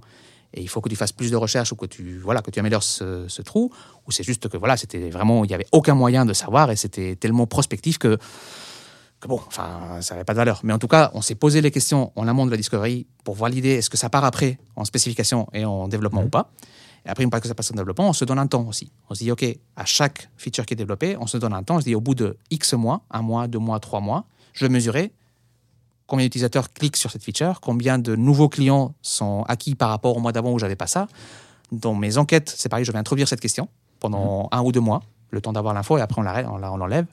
Donc voilà, il y a toujours un mélange entre du quali et du quanti pour voir si ce que j'ai développé valait la peine ou pas. Que vous faites en boucle, euh, si je comprends bien. Tout à fait, exactement. C'est en continu en fait. Donc euh, nous, notre MPS, il est envoyé constamment, il est actualisé tous les mois. Et comme je disais, le User Insight, donc euh, notre UX Researcheuse, elle va actualiser justement les, que- les questions qu'elle pense par rapport aux enjeux et aux informations qu'on doit Mhm, obtenir pour le mois des features qui viennent de sortir. Hyper clair. Et je crois qu'il nous reste un point après euh, la Exactement. mesure, qui est le dernier point. Donc tout à fait. Donc c'est c'est vraiment l'enjeu quand on confronte tout ça à la réalité. C'est on est une boîte où il n'y a pas forcément effectivement tous les moyens du monde. Comment on transforme alors qu'on doit quand même délivrer Et c'est toujours la vraie question. C'est vraiment l'enjeu. C'est pour ça qu'on a pris pas mal de temps parce qu'en en se disant ça, on se dit bah voilà, on décide qu'on change l'orga. Demain, on est voilà, on est réorganisé, c'est bon, tout marche. Bah non, parce qu'il faut quand même délivrer sur l'ancien système. Donc comment est-ce qu'on continue à, assurer un service avec une un système ou une architecture et une euh, voilà qui est qui est scalée et qui on peut pas changer parce que sinon on l'arrêterait et du coup on peut pas débrancher le système tous nous changer de siège et rebrancher parce que nos clients ils utilisent tous les jours tout 24 heures sur 24 notre service est disponible. Donc voilà l'enjeu est vraiment de comment est-ce qu'on arrive à, voilà à, changer les gens et le système tout en délivrant. Et, c'est vrai que c'est un vrai enjeu. Euh, j'ai pas forcément la bonne réponse, hein, parce que voilà, c'est la première fois où j'ai, typiquement dans les grands groupes, c'était pas les enjeux ça. Euh, Il y, y avait plus de moyens, donc en gros, quand tu veux transformer, tu mets un extra, et le reste, bah, comme, comme c'est c'est total, j'ai créé l'équipe digitale versus l'équipe DSI. Ils n'avaient Mhm. pas arrêté la DSI pour transformer, ils ont juste créé un truc à côté. Là, j'ai pas les moyens de faire une équipe à côté pour transformer et, et- et laisser. Donc, donc ça a pris du temps, ça a pris pas mal de temps. Le vrai effort justement, et je pense que ce qui marche, et, mais par contre, je- voilà, c'est c'est très dans la méthode, dans les pratiques du produit, donc c'est j'apprends rien à personne, c'est de faire travailler les gens et de faire que voilà que ce soit eux-mêmes qui, qui participent à la construction de cette, de- organisation. Donc on a fait beaucoup d'ateliers où tous les gens du, du produit, de la technique et de la data, donc euh, voilà, tout le département que je gère maintenant en tant que, que CPTO, ensemble définissent quelle était la bonne organisation. Moi, à l'époque, voilà, je leur ai donné juste les consignes. Donc, voici les streams de valeur. Je veux que c'est mon, mon seul critère. C'est il faut que vous, vous traitiez de façon autonome les problématiques des utilisateurs finaux, des opérateurs ou de plateformes. Et à partir de là, dites-moi comment vous voulez travailler. Et c'est eux justement qui ont proposé cette organisation qui est presque matricielle, très inspirée de ce que fait aussi Spotify. hein. Donc il y a les, les squads qui sont par, par feature team, donc qui gèrent les- cet univers, cet univers, cette expérience par, euh, par utilisateur. Et après, ils se sont organisés aussi par chapitre, donc en gros par, par technologie, parce qu'ils voulaient quand même maintenir ce lien entre des gens d'une même technologie, pour avoir une homogénéité, pour avoir des bonnes pratiques, parce que pareil, il y avait des gens qui sont plus seniors que d'autres, pour avoir ce passage de connaissances, etc. Donc, sont, voilà, c'est eux-mêmes qui ont décidé de, de cette organisation et c'est pas un truc qui est figé. Donc, tous les trois mois, on fait, enfin, ou tous les mois et demi, on fait des journées ensemble où on se rassemble et on se pose des, on se pose des questions. Est-ce que ça marche? Est-ce que ça marche pas? Qu'est-ce qu'on change? Hmm. Et ensemble, on décide. Donc, effectivement, se délivrer et transformer, en fait, si c'est imposé, si, tu- si on impose une transformation, il faut arrêter de délivrer. On peut pas. Les gens s'arrêtent. Donc, on faut, il faut surtout pas faire ça. Il faut les faire travailler eux-mêmes sur leur propre transformation et eux-mêmes se rendre compte de ce qu'ils peuvent faire et le pas qu'ils peuvent faire. Donc, on leur donne une cible. Voilà ce que je veux. C'est, il faut qu'on soit orienté utilisateur, qu'on arrête de penser techno, que l'entreprise soit orientée par les streams de valeur. Mhm. Et après, c'est à eux de définir la meilleure façon de le trouver. Après, ça rejoint tous les principes des lignes, etc. hein. Les décisions sont toujours meilleures prises, plus proches de la problématique. Quoi. Donc, euh, Hyper clair. Est-ce que tu peux nous résumer, César, les quatre points que tu viens de nous donner avec euh, un Tout à niveau de fait. détail euh, hyper granulaire? Tout à fait. Donc le, premier, comme je disais, c'était avoir les bonnes ressources. Donc c'est embaucher et, voilà et faire en sorte que on, a toutes les compétences nécessaires. Deuxième étape, c'est faire, enfin aligner la communication de l'entreprise et aligner l'organisation et le système, chose qui est pas évidente. La troisième, c'est introduire justement les, métriques et l'explicabilité dans le système. C'est être capable de justifier la valeur pour toute action qui est rajoutée. Et la quatrième, c'est justement faire en sorte que les équipes soient elles- elles-mêmes porteuses pour pouvoir aligner une transformation et le delivery. Trop cool. Merci beaucoup pour tout ça. Avec plaisir. Je te propose qu'on passe à la troisième partie de l'épisode. Est-ce que tu es prêt? Allez,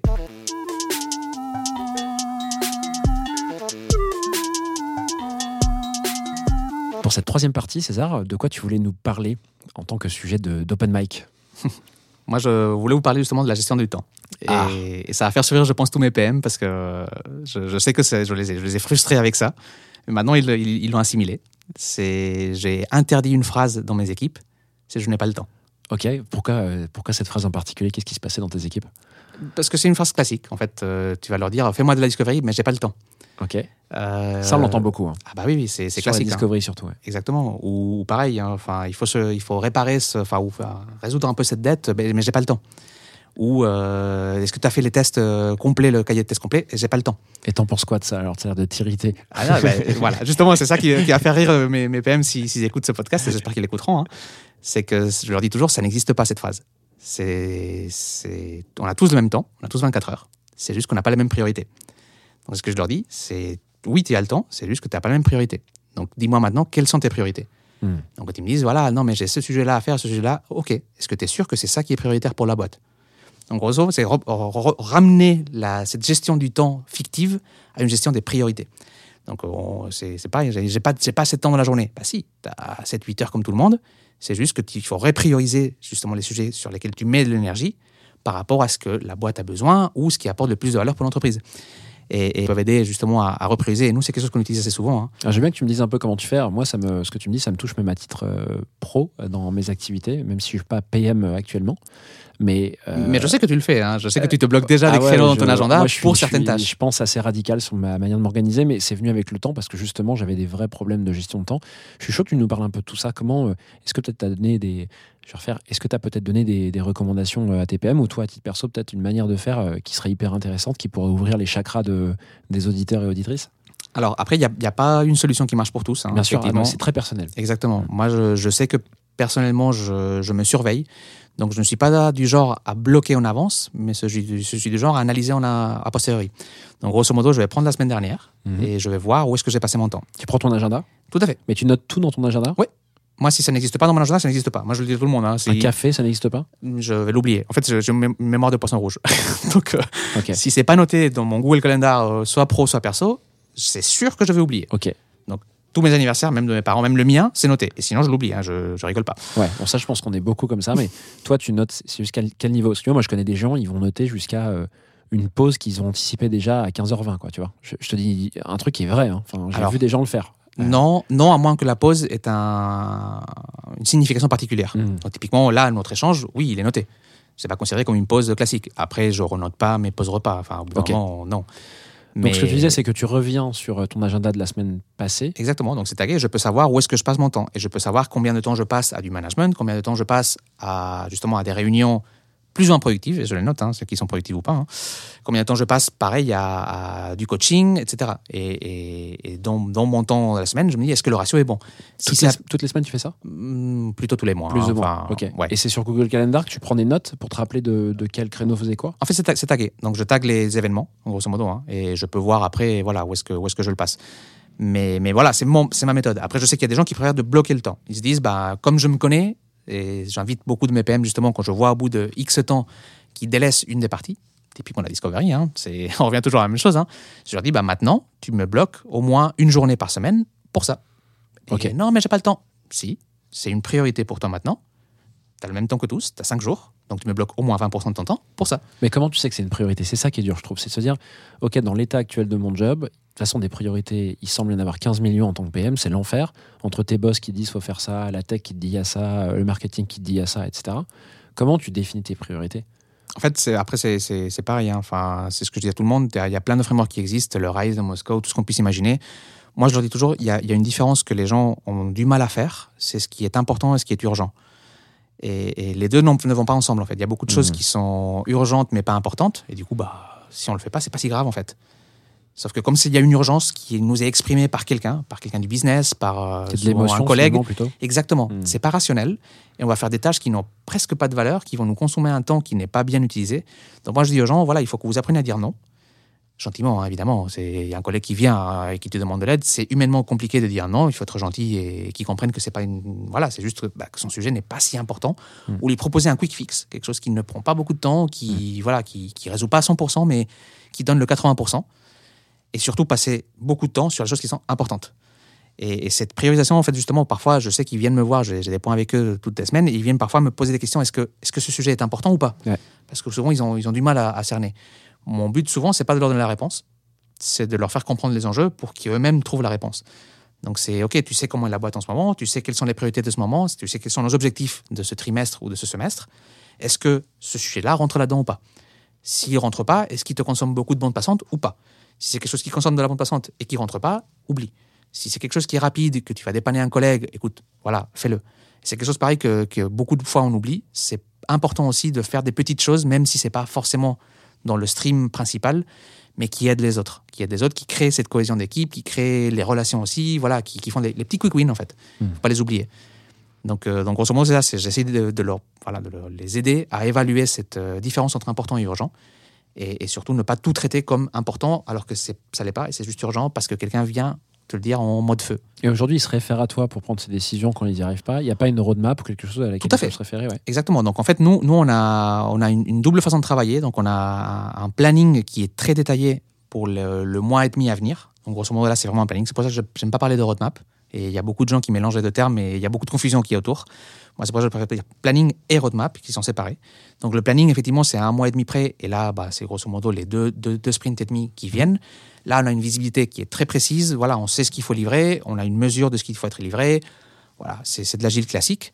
Et après, on a une roadmap beaucoup plus fuzzy. Donc euh, voilà, on sait ce qu'on fera après et on sait ce qui viendra après, mais on ne sait pas trop quand et on s'autorise à le changer. C'est une roadmap à combien de temps chez vous? Alors, nous, là, on essaie d'avoir un truc, enfin, au moins à un an, Un an, ouais. Parce que ça me permet, moi, de justifier les budgets pour l'année. Donc, Mhm. grosso modo, je leur dis, si vous ne me donnez pas une roadmap à un an avec une valeur estimée du gain à un an, je ne vous garantis pas que vous aurez les ressources pour le faire. Mhm. Voilà, c'est le jeu.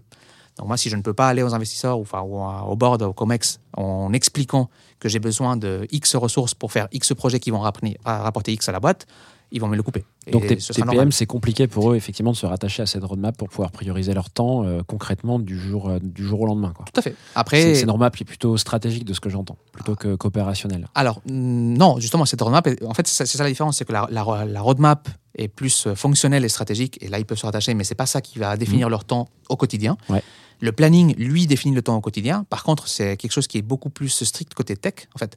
C'est quelque chose qui va beaucoup plus euh, toucher les développeurs.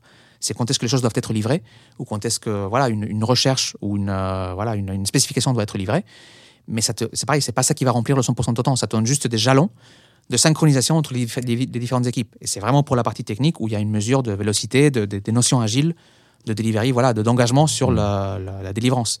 Mais côté produit, c'est pas ça qui va définir ton 100% de ton temps. Ça te laisse beaucoup, beaucoup de marge. Après, il y a des choix. C'est ce que tu vas prioriser, avoir des specs hyper précises, ou tu vas dire, OK, je vais. Revient à la priorisation. Ou est-ce que je vais, je priorise euh, avoir des specs un peu moins importantes, mais je priorise plus de recherche en amont, des sujets un peu plus prospectifs, un peu plus, euh, voilà, pas, pas forcément dans la ligne, dans la continuité, dans le flow. Est-ce que tu aurais, pour boucler là-dessus, un, un truc à conseiller justement à tous les PM qui se posent cette question de gestion du temps et qui galèrent un petit peu, et je sais qu'il y en a beaucoup, beaucoup, euh, au-delà de, de faire ce que tu fais, c'est-à-dire de les aider à faire leur choix, est-ce qu'il y a un truc qui te vient en tête comme ça quand je te pose la question? Alors, euh, oui, j'ai envie de dire, euh, il faut avoir une connaissance un peu vaste pour euh, comprendre justement la, la complexité de chaque chose qu'il faut faire. C'est typiquement, il faut être capable, a priori, d'estimer le temps qu'on va passer à une charge pour pouvoir dire non ou pas.